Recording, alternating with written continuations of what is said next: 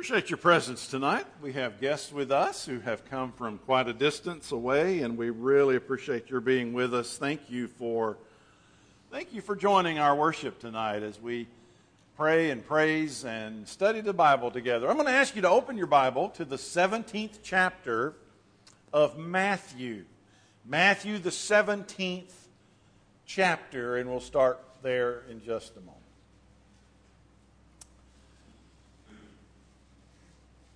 One of the most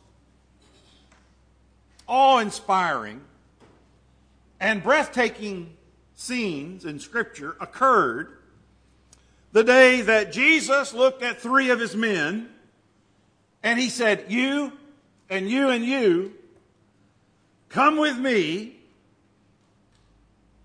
on a hike. And he takes them up a trail up a mountain. And it would be a hike they would never forget. It would be a mountaintop moment unlike any other, with an amazing scene of such, of such proportions that as they were coming down the mountain, Jesus would look at them and say, Don't you tell anybody what you saw today.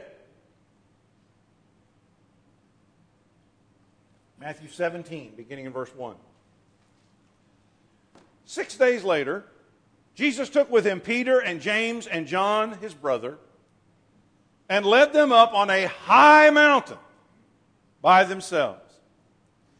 And he was transfigured before them, and his face shone like the sun, and his garments became as white as light. And behold, Moses and Elijah appeared to them, talking with him, Jesus. Peter said to Jesus, Lord, if it is, it is good for us to be here, if you wish, I will make three tabernacles here one for you, and one for Moses, and one for Elijah.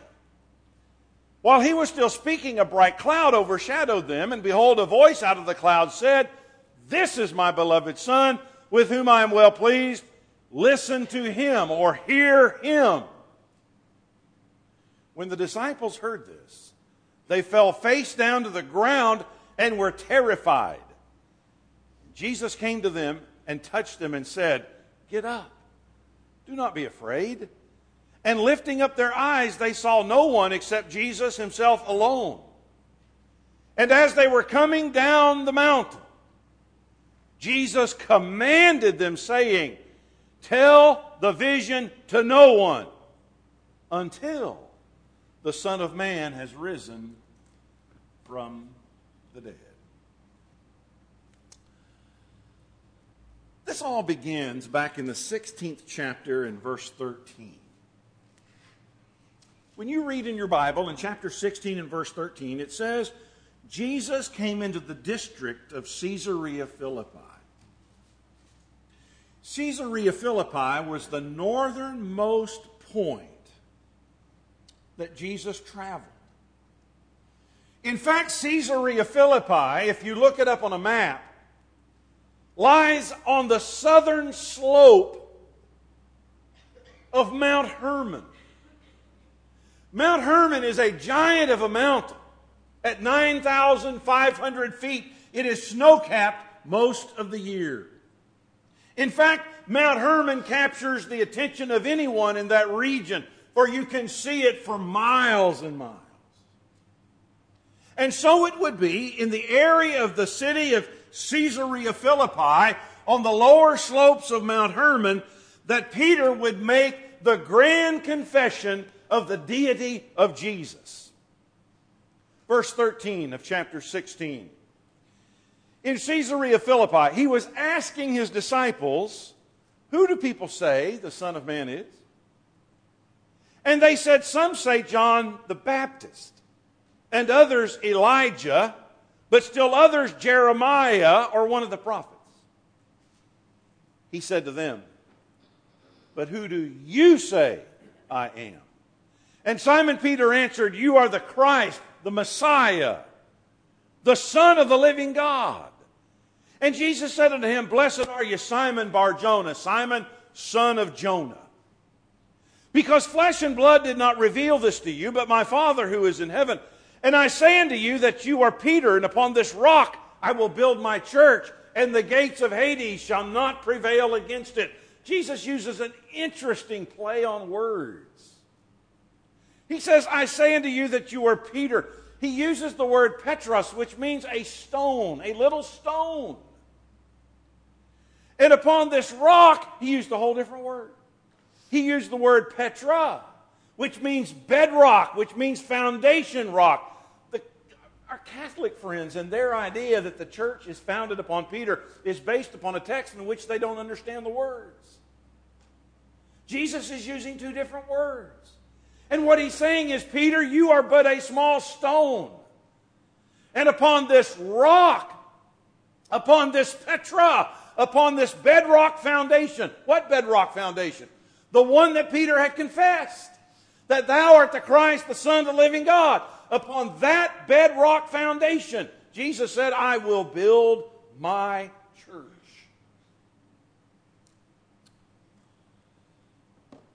Thou art the Christ, the Son of the living God.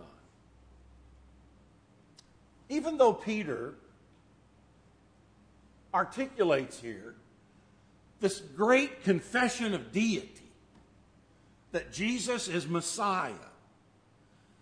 I am convinced that neither Peter or James or John or Thomas or Matthew or any of the others really comprehended the totality of what that meant. Because, as evidenced by other passages, in their way of thinking, in their minds, Messiah meant more physical liberation from Roman totalitarianism than it did anything else. They're thinking Jewish nationalism. They're thinking Old Testament kingdom Israel. That's what they're thinking. They didn't understand God's plan for the Messiah and what all of that's going to entail. They didn't understand this new kingdom concept that Jesus was bringing of a spiritual relationship, of a spiritual lineage through himself. So they still had a long way to go. And that's evidenced by what we read next in verse 21 of chapter 16. From that day, Jesus began to show his disciples that he must, there's four musts in this verse. He tells them he must go to Jerusalem and that he must suffer many things from the elders, chief priests, and scribes and be killed and be raised on the third day. He must do all of those four things. He says, I must go to Jerusalem. It was imperative for him, by God's plan, for him to walk into the lion's den of hostility and hypocrisy waiting for him in Jerusalem. And he knew that. But he must do that. He must go there. Secondly, he must suffer many things from the elders and the chief priests and the scribes, the very ones who should have had a better understanding and a clearer understanding of the Old Testament especially the prophets, as they talked about Messiah, would be the very ones who would bring him down. But he said, I must go there, and I must suffer. And third, he said, I must be killed. He, he makes no bones about that. He said, it's, it's going to happen. The infliction of his sufferings will, climax in his death. And then he said, I must be raised on the third I'm wondering if they really heard that part. Because Peter, in the very next verse, verse 22, it's obvious what he's focusing on. Peter takes him aside and begins to rebuke him, saying, God forbid it, Lord. This shall never happen to you. But he turned and said to Peter, Get behind me, Satan. You are a stumbling block to me, for you are not setting your mind on God's interest, but man's. Jesus makes it clear that there would be no crown without a cross. There will be no glory without his suffering. That this was all part of God's eternal plan for the salvation of man. They didn't understand all of that. When Jesus says, I have to go to Jerusalem and suffer and, and, and die, his prediction had to be very unsettling and very unnerving and disheartening to 12 men who have invested everything for three years to follow him. They have taken leave of family, they have taken leave of vocation, they have taken leave of friends, they have taken leave of hometown, they have taken leave of everything to walk with Jesus for three years, believing that he is the Messiah, the Son of the living God. And now he tells them, I'm going to I'm going to go to Jerusalem and suffer, and they're going to kill me. That made no sense to them. That made no sense. So Jesus doesn't say any more about it.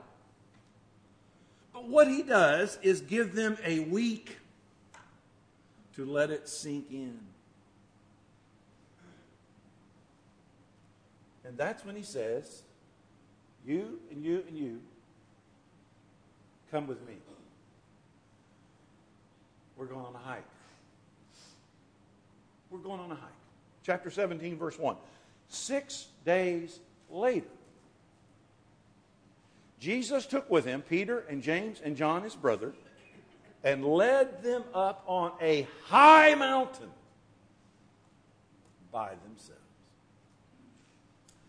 One of the things that I appreciate so much about Jesus as I study Matthew, Mark, Luke, and John is that he was so at home in the outdoors uh, amidst the handiwork of his own creation. And so you can read that Jesus was obviously at home in and around the Sea of Galilee. Or the Bible says in passages like Luke 5 and verse 16 that he would get up early in the mornings. Often it says, and he would slip away into the wilderness by himself to pray. And sometimes we see Jesus leaving even the 12 and climbing some hilly trail where he can spend time in prayer with the Father. Yes, there were times when Jesus purposefully walked away from the people. He walked away from the business and the busyness of the multitudes and got out in the nature and into the, into the, into the world where he could be alone and just commune with the Father. They say there are two kinds of people there's ocean people, beach people, and there's mountain people. So if you have a choice, all expense paid vacation, you have a choice. Would you choose to go to the beach or would you choose, choose to go to the mountains?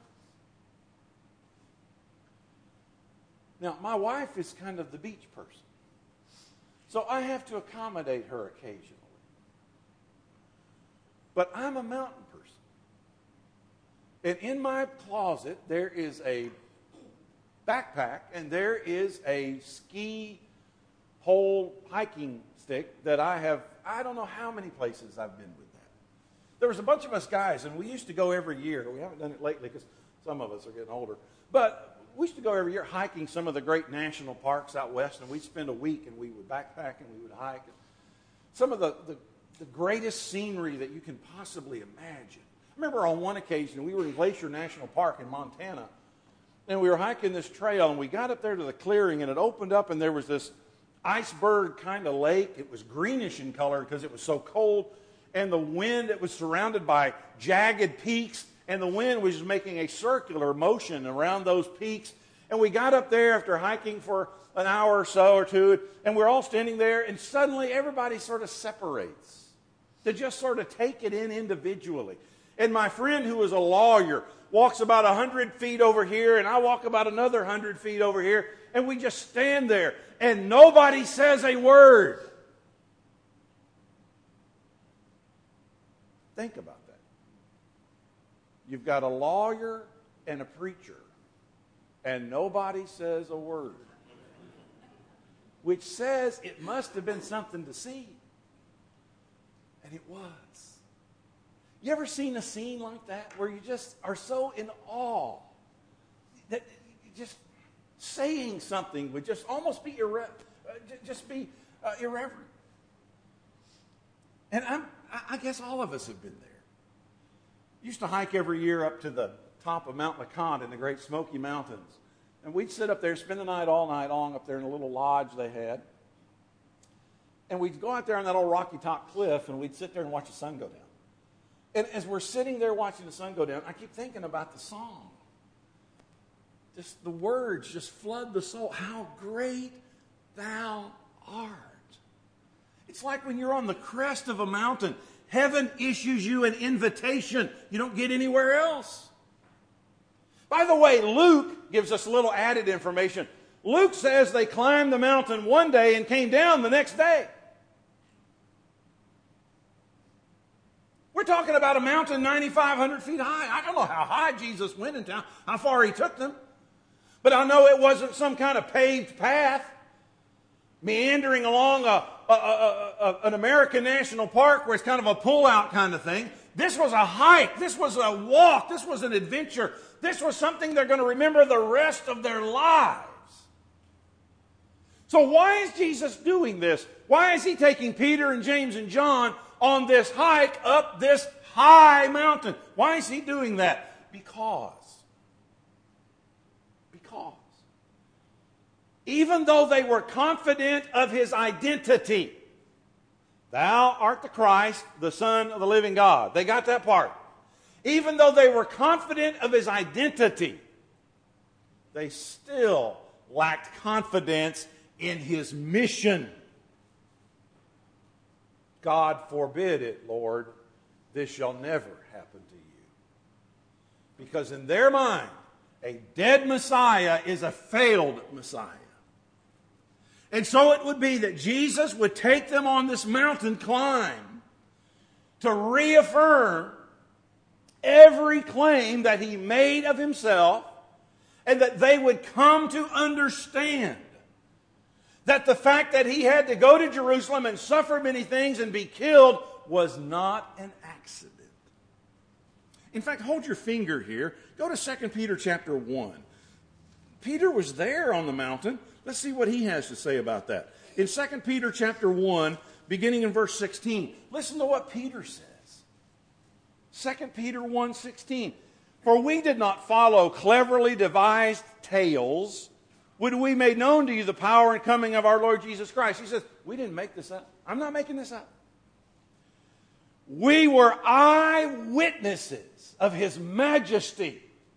What are you saying, Peter? I'm saying I saw it with my own eyes.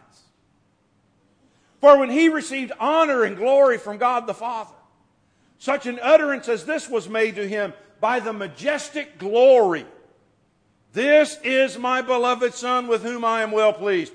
And we ourselves heard this utterance made from heaven when we were with him on the holy mountain. Peter says, I saw it with my own eyes and I heard it with my own ears. Translate. Peter saying, I will never forget what I saw and what I heard on that mountain as long as I live. So, what did he see? Well, let's go back to the text. Let's go back to the text in Matthew 17. Let's see what he saw. Verse 2.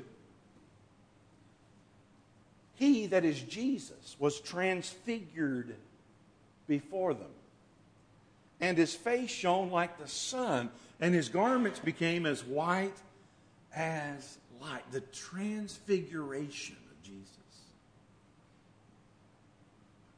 For 30 years, Jesus had dwelt in ordinary flesh like everybody else. John 1 and verse 14, the Word became flesh and dwelt among us. And suddenly, suddenly Jesus is ablaze with this brilliant light. And, and, and, three writers, it's like they're struggling to put it into words to help us understand what they were seeing. Matthew's account, his face shone like the sun. In Mark's account, and most people believe and think that Mark got a lot of his information from Peter, who was an eyewitness. Mark says his garments became radiant and exceedingly white. And Dr. Luke says his clothing became so white they were like flashes of lightning, he says. So, how do you put into words what they saw that day? What words can you and I possibly use to describe this? Well, there aren't any, except what we have here. There's not anything in the context of the sermons of Jesus, the miracles of Jesus, that equal this. They got to see a supernatural manifestation of the splendor of who he was as deity, as who he was as God. They got to see the majestic glory. And these writers try to put it into words to help us understand what they saw. And I think of Matthew's readers. Matthew's writing to a Jewish audience.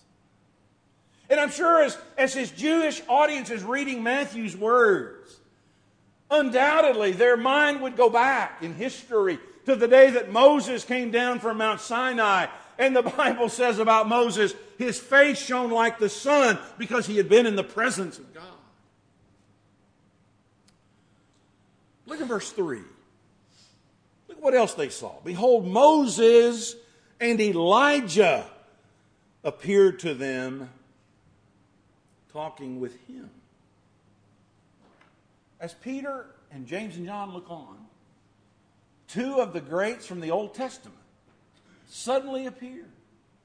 And they begin to carry on a conversation with Jesus. Which raises two questions. One is, why these two? Why, out of all of the characters and out of all of the people God used in the Old Testament, why Moses? Why Elijah? You ever think about that? Why not Abraham? Or Isaac or Jacob or Joseph? Why not David?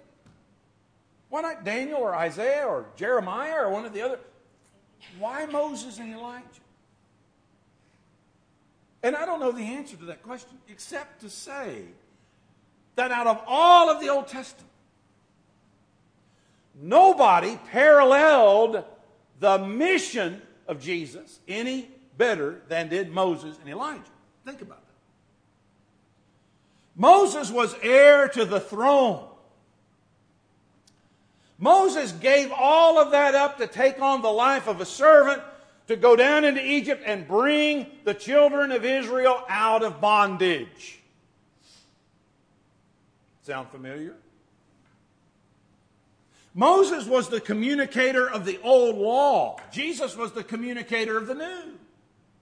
Moses, if any man knew the frustration of trying to save people who didn't want to be saved, people who just seemed to be bent upon upon killing him and bent upon his demise, that was Moses. Sound, sound familiar? Or Elijah. If Moses was the great lawgiver, Elijah the prophet was the great law defender. Because as you study the life of Elijah, here was a man who had the personification of zeal and courage, whose heart burned for God. He was God's miracle working prophet who came on the scene to try to turn the hearts of these people back to Jehovah. Sound familiar?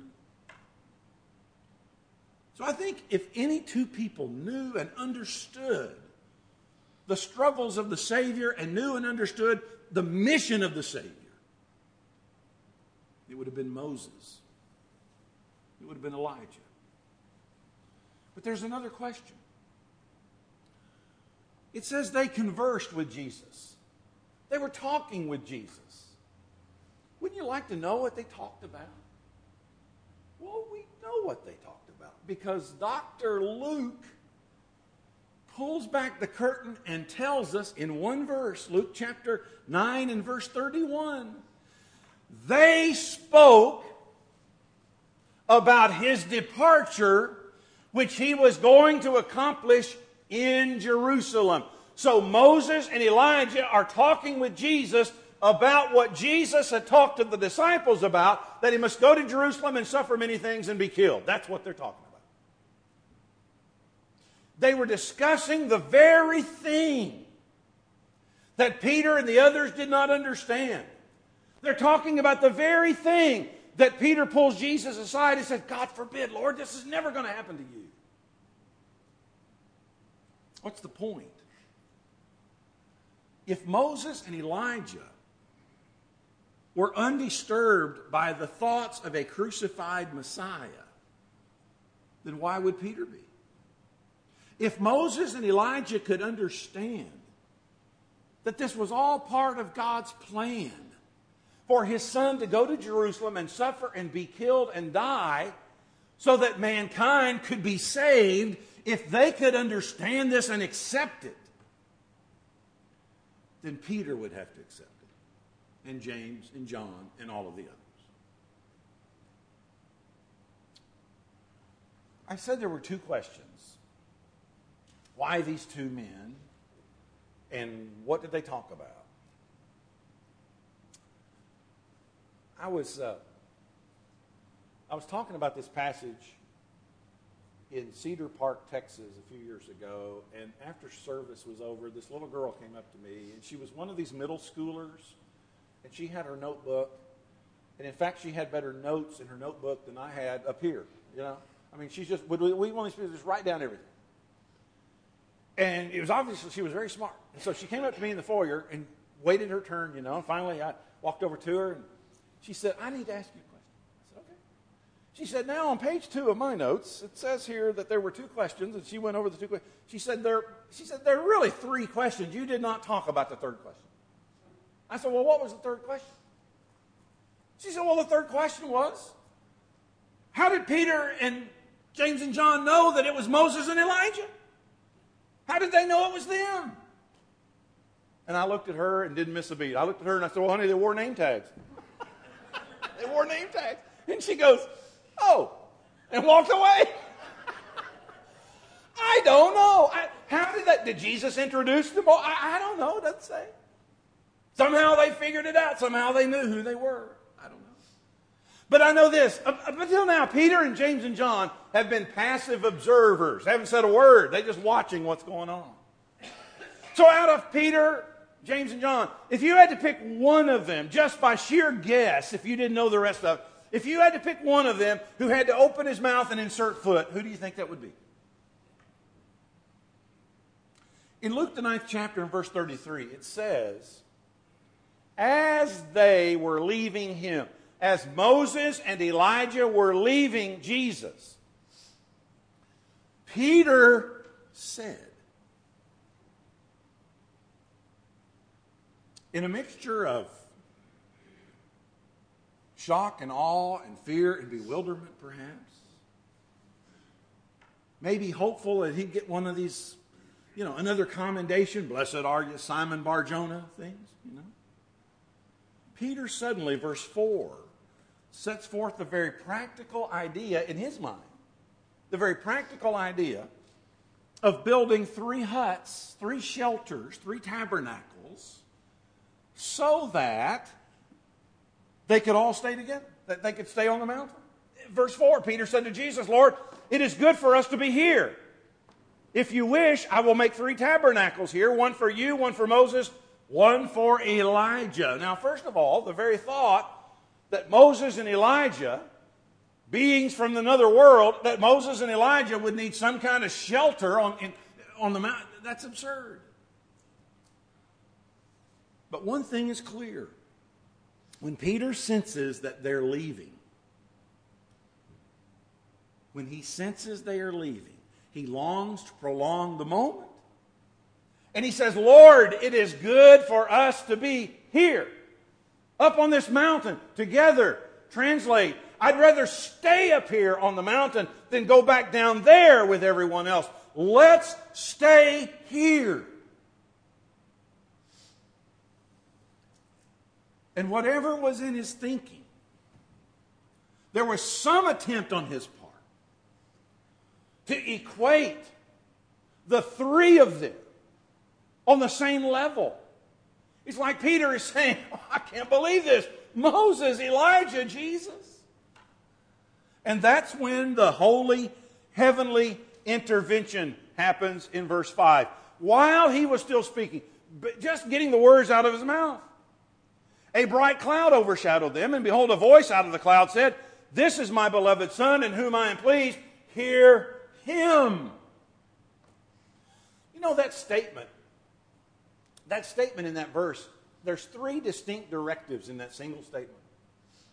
First of all, God identifies Jesus as his son, as his beloved son.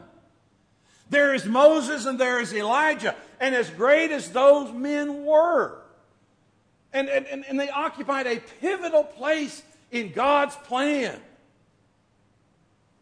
they were servants.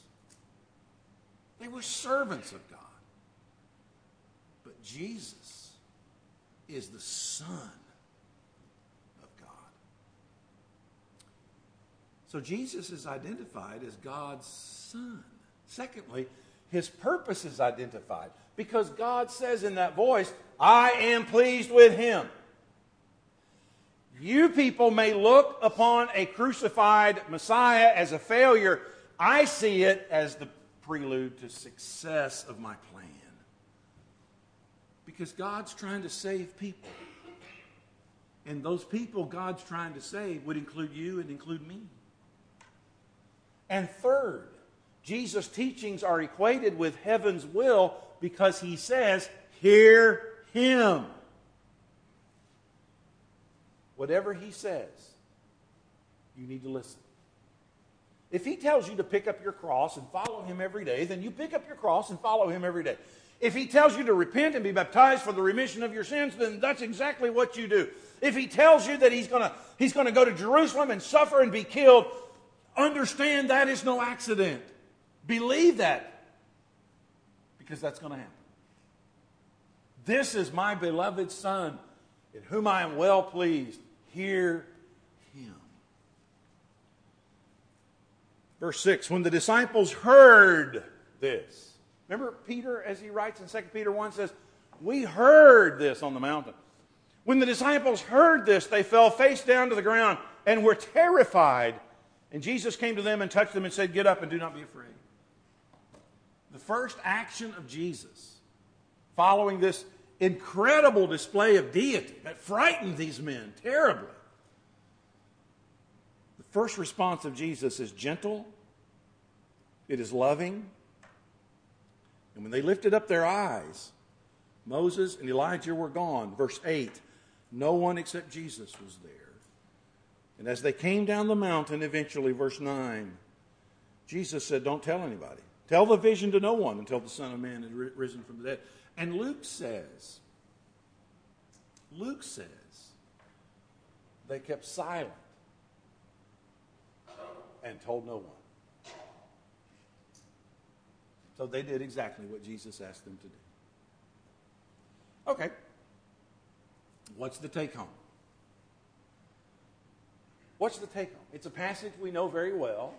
We've studied and talked about it many times. What's the take home? All right, let me leave you with three quick things. Here they, here they are. Number one, my take home from this, and I hope your take home from this, is the uniqueness of Jesus in a world of religious imposters. I'll say that again. The uniqueness of Jesus in a world of religious imposters. Because, ladies and gentlemen, in our culture, in our society, do you not know people do the very thing that Peter suggested? Let's build tabernacles of equality. And so a man comes along and says, let's build a tabernacle for Jesus, but let's also build one for Gandhi. Let's build one for Buddha. And the voice thunders from the heavens, and the voice says, This is my beloved Son, hear him. But man says, let's build one for Jesus and let's build one for Mohammed and let's build one for Confucius. And the voice thunders and says, This is my son, hear him. And man says, let's build one for Jesus, but let's build one for the Roman pontiff, and let's build one for Joseph Smith. And the voice thunders and says, No, this is my son. Hear him. Why? Because nobody stands equal with Jesus. Nobody. In the beginning was the Word, and the Word was with God, and the Word was God.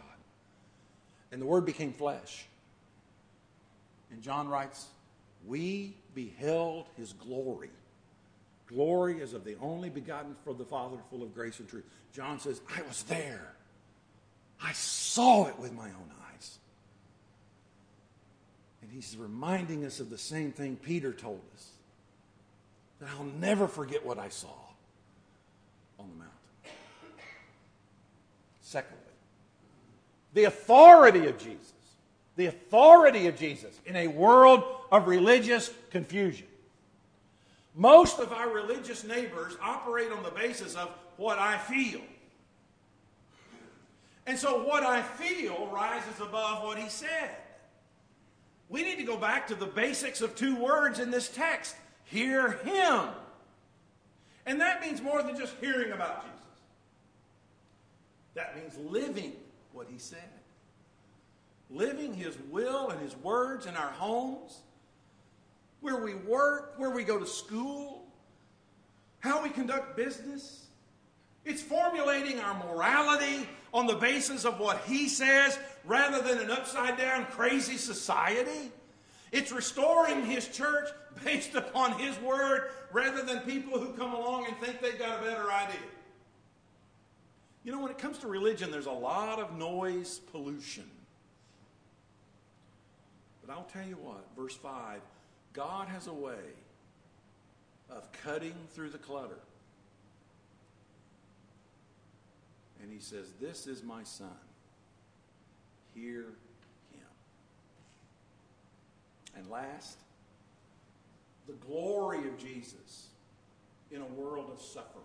The glory of Jesus in a world of suffering. You know what happened? Jesus walked down from the mountain. And Jesus walked into Jerusalem. And Jesus suffered many things. And they put him to death. Why? For God so loved the world that he gave his only begotten Son. It was his plan that we shouldn't perish but have everlasting life. Suffering for him would become glory for us because he paid the price. He paid the debt we could not pay. You ever sat on top of a mountain? You ever just sat on top of the mountain where you just see for miles? It's like you don't want to leave. You want to just kind of stay there. And I think we probably all had a few of those moments. But here's the deal we don't live up on top of the mountain. We live in the valley of the shadows. We live in the valley of the shadows of death, and we live in the valley of the shadows of disappointment and despair. And every day is a fight. A fight to do right, a fight to make good decisions, a fight to live as I should live. Every, every day is a fight to do those things. But if you look, you can see them through the eyes of Peter and James and John the Holy One of God. You know, I think of that verse in the Psalm, Psalm 121 and verse 1. I will lift up my eyes to the mountains. From whence shall come my help?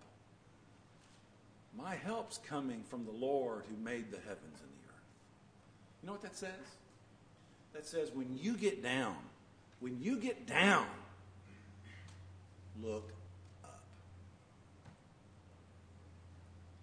I tell you what I learned from this passage, ladies and gentlemen.